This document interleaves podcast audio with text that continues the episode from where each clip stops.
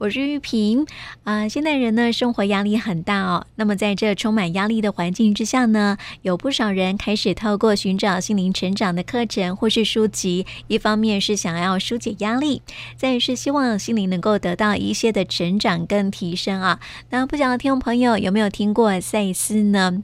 在多年前哦，玉萍啊、有听过这个推广赛斯的许天胜医师的讲座啊，啊，他的讲座真的还不错，现在在 YouTube 上面呢。都可以看得到啊。那么这个赛斯呢，其实就是透过跟内在的自我对话，认识真正的自己，得到心灵的疗愈跟身心灵的一个平衡哈，让我们的身体跟心灵啊都能够健康，都能够平衡哈。心灵平衡了啊，这个我们身体呢就会比较健康哦。那么在今天呢，我们非常开心的邀请到新时代赛斯教育基金会台南分会的关键之主任哈，来跟我们。我们聊一聊啊，带大家来心灵疗愈一下哦。关姐你好，呃，玉萍好，各位听众朋友大家好，哇，有一种好开心啊，因为这样喊出听众朋友大家好的时候，有一种好像我回到了我之前在电台工作的时候一样，一打开就说听众朋友你好，欢迎来到什么什么什么节目，对，所以谢谢玉萍给了一个我有一种。重温旧梦的感觉，嗯、虽然身份不一样了。谢谢你。嗯，关姐之前也曾经是广播节目的主持人哈，你看她的声音那么好听，同行 同行，对对对，真是前辈这样子。谢谢。什么呃，什么因缘之下让你走进赛事呢？呃，我觉得这个重新去回望啊，那个是一个真的很棒的一段呃。人生的历程，我在电台中广电台哈，跟你们是有台。嗯、那个时候，呃，其实工作一切都很顺利，一切各方面都很好。可是呢，却有一个让我很纠结的，那就是我两个宝贝女儿，一个呢是国小一年级在安亲班，一个是才刚刚出生一岁在保姆那边。我每天都必须要七点录完新闻，那是我们最后的整点新闻，全部弄完了以后结束了以后，我才可以回去。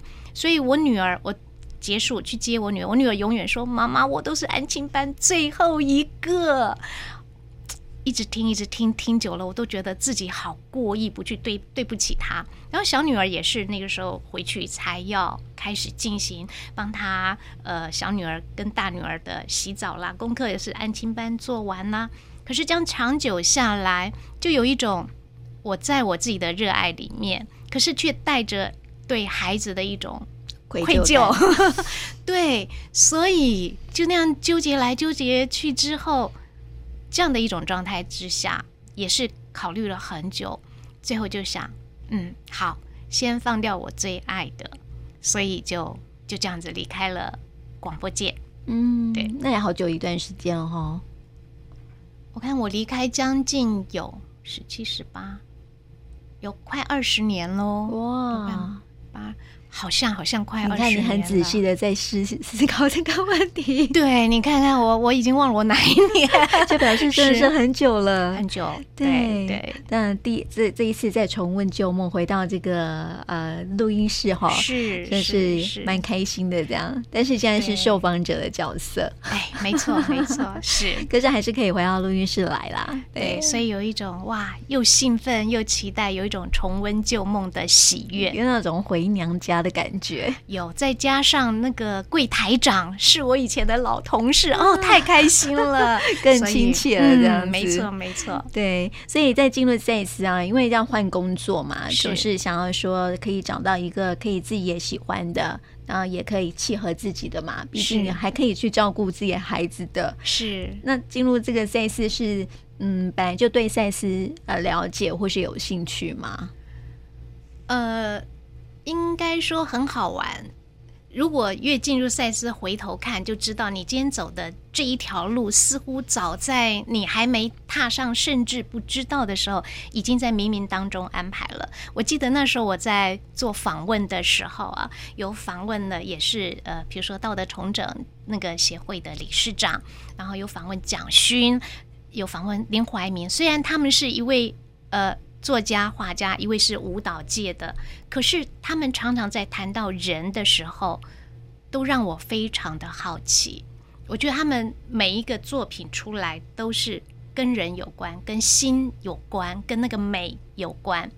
所以我曾经，尤其是跟那个呃一位刘老师刘仁洲老师谈的时候，我就很好奇，哇，人怎么这么丰富啊、多彩啊，可以从不同各式各样的面貌呈现。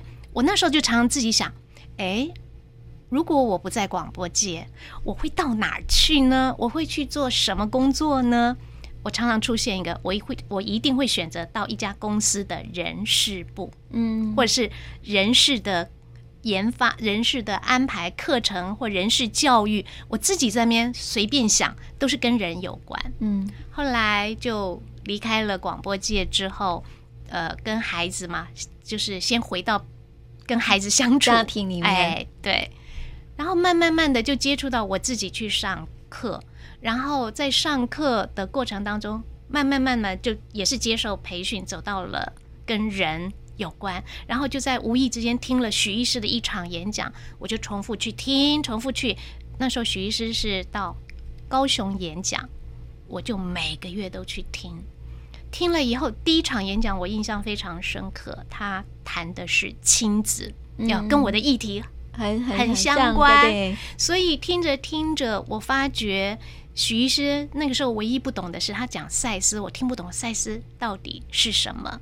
可是他的赛斯的整个内容是深深吸引我的，所以我才跟着跟着，然后就这样进入了，完全，嗯、然后就自己办读书会，嗯，跟几个好朋友，我们的邻居。啊，就办读书会，从自己读到外面去租场地。那时候还没有进入基金会，还没进入协会，嗯、去租场地。租了场地以后，我们就自己发想说，我们都是跑呃高雄去听演讲，跑台中听演讲，跑台中去听课。为什么我们台南可不可以自己邀请许医师？嗯，所以是这样的一个因缘机会之下，我们就几个好朋友。一起邀请了徐医师来台南演讲，嗯、然后因缘就是这样子开始接续下来。哦，在成立分会这样子，慢慢的就呃觉得对啊，许医师说，你们既然这么投入了，要不要就加入 我们的协会，在台南成立一个啊台南的呃类似像分会办事处，像协会这样。那个时候我们才变成有组织，嗯、可是。我们的确是从一群毫无组织，完全只是想要读书，完全只是想要探讨，很快乐的独乐乐不如众乐乐的这样的一个状态之下，然后主动请许医师，主动的读书会，然后才走到进入了。这个赛事的体系，嗯，对，是。我我觉得听众朋友如果对赛斯，哎，我相信很多听众朋友这个啊、呃、也应该有听过赛斯哈，那啊、呃、但是不太清楚哈赛斯的课程哈，但是你在啊、呃、现在网络都非常发达嘛，是。你在 Google 上面或者是在 YouTube 上面呢，其实都可以看到赛斯一些课程，特别是许天胜老师哈啊这个医师哈，他其实啊在这个网络上面啊，他有很多的演讲都。非常非常精彩，这样子。那除了讲亲子啊，不管是。啊，家长对孩子的亲子关系，或者是我们这一辈的对上一辈的亲子的关系，都有很深入的一些探讨，这样子。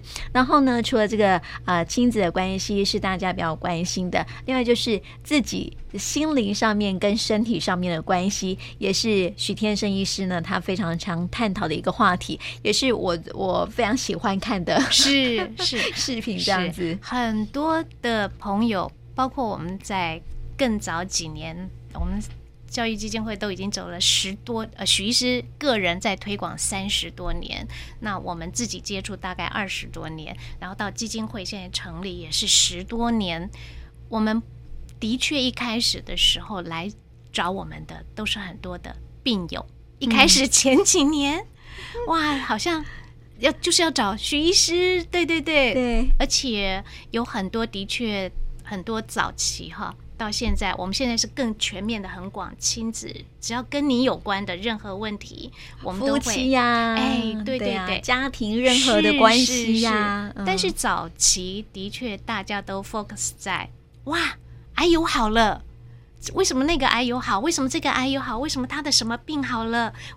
那个时候早期的确是这样。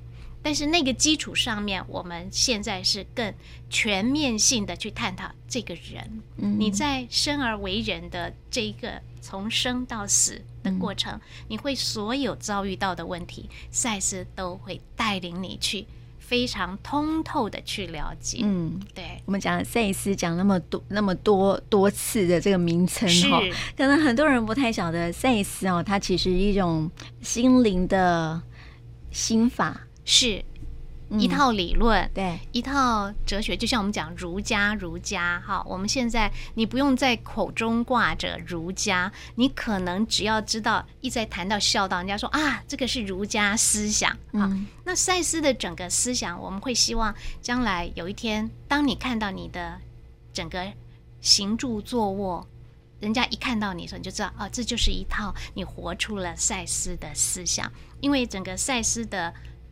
哲学赛斯的思想，他就是希望你在你为什么你会当你，为什么你是你，你能够通透的了解之后，活出一个快乐的你，嗯，平衡的你，你会是喜欢这一辈子我来演关倩之，在有一天我最后那一天要走的时候，我会说谢谢关倩之，你让我带着这个肉身。选择这个肉身，我回望的时候，我可以知道我不枉此生。嗯，好，那我想这个赛斯思想就是要带着我们去更深的认识自己。那有的人是因病入道，有的人是因为婚姻入道，有人是因为亲子，所以有的人你的生命的所面对的各项命题，它主要的目的都是要带着你回来。认识这个自己，嗯，让你能够在生命的过程，你找到那个自己，能够稳稳快乐。平衡的往前走，嗯嗯，对，讲到的是一个平衡的概念了哈。任何关系只要平衡，身体也就平衡了。那是一种由内而外，诶，也可以说是由外而内。怎么会这么说呢？我自己的想法是这样子哈。由内而外就是说呢，你心里在想什么东西，你在在你的呃外表，就是身体或者是你的外在环境都会显现出来，你内心里面想的事情这样子。那由外。外而内呢，就是说外在、外表或者环境当中发生了什么样状况的时候呢，你要回归到你的内在来想想看，到底我们内在出了什么样的问题，才会呈现外在的状况。这样讲会不会很复杂呢？所以哈、哦，真的是玉萍，你讲的太棒了。就是无论是从外来观内，嗯，然后由内你更懂自己的时候，你更懂外是如何创造出来的。对对，所以一样。路径是从内到外，嗯，可是你从外来看懂，哦，原来我偏离我的内太远了，我的心灵，我要调回来，调回来，所以对的，对的，对，那是一种平衡哈。是，我常说啊，人呃，人生在世就是在看，就是你可以把自己当成局内人哈，你也可以把它当成是一个局外人。有时候遇到一件事情的时候，你先不要从局内来看自己发生什么事情，有时候可以跳脱。跳脱成为一个关系的一个角色来看你发生了什么事情，你会更有嗯前瞻。我觉得应该是说，你可以看看看得更清楚，到底发生了什么样的事情。这样是。那、啊、可是我觉得很很少人会这么做得到啦。应该说，大家都是在学习，慢慢知道，好要这样做。因为我们的教育体系并没有教我们，我们的教育体系从小到大。我们永远是要往外求，你一定要好好读书。为什么？功课好了，你才可以好学校。好学校好了，你才代表你的好条件。好条件好了，代表什么？你将来的工作的条件，对不对？起起码可以找到个好工作。那有个好条好工作也是你的好条件之一。为什么？你可以找到好对象。嗯，所以好像我们的整个生命历程一直是在往外的。一切的靠竞争来呈现我是好的，嗯，所以并没有从小并没有教我们，我哭的时候，外面教我们不要哭，男生不可以哭，女孩子干嘛哭？这件事情过去过去，嗯，没有人带领我们去理解我们，我哭的这么伤心，这么难过，不要说外面理不理解我哭，我。可不可以哭？嗯，我能不能够在我最痛苦的时候，我可以掉泪，让我去感受我正在难过？我可不可以跟我的难过在一起？可不可以允许我可以难过？我们我们的教育没有，嗯，对不对？对，所以从小我们基本上是离自己非常远，嗯，离开这个自己很远。对，所以刚刚玉萍提到，的确是到这个时代，我们越来越长大，越来越经历了很多的悲伤、难过、酸楚之后，我们这个时代已经走到了一个要回来认识心灵的这个时代，所以我会觉得我们很幸运嘞，嗯，很幸福，在这个时代能够因着自己，无论你有没有痛苦，可是最起码你知道，这个网络一搜，哇，许天胜一时就跳出来了，哇，你用力一搜，你就可以知道我想要寻求一个答案，对，对，我愿意去探寻，那这个时代有，所以我才会觉得我们生在这个时代很幸运。嗯，那既然很幸运。就一定要探索自己，嗯，没错，找回那个心灵的力量。对，我觉得有时候就是找回小时候的自己啦。我们刚出生的时候都是就是很很纯净的一个孩子嘛，对不对？我们没有被外在的太多包袱给帮助嘛，我们还是我们自己。我们该哭的时候我们哭，我们笑的时候我们笑，自在啊，对啊，对不对？我那时候哭，我才不怕别人说。怎么可以哭？对呀、啊，我就自然的哭。是啊，我想笑的时候，我就会大声笑，也不用说现在还要这个捂着嘴巴。淑女不可以这样笑，对，对不对？嗯，没错。所以以前小的时候的自己啊，我们应该是要回到内在的时候去看看小时候，我们是不是能够回到小时候的自己那样子，对不对？哈，就是可以情绪也可以很容易的去表露出来，没有什么不可以的这样子。我觉得那就是许医师说的一种平衡呐、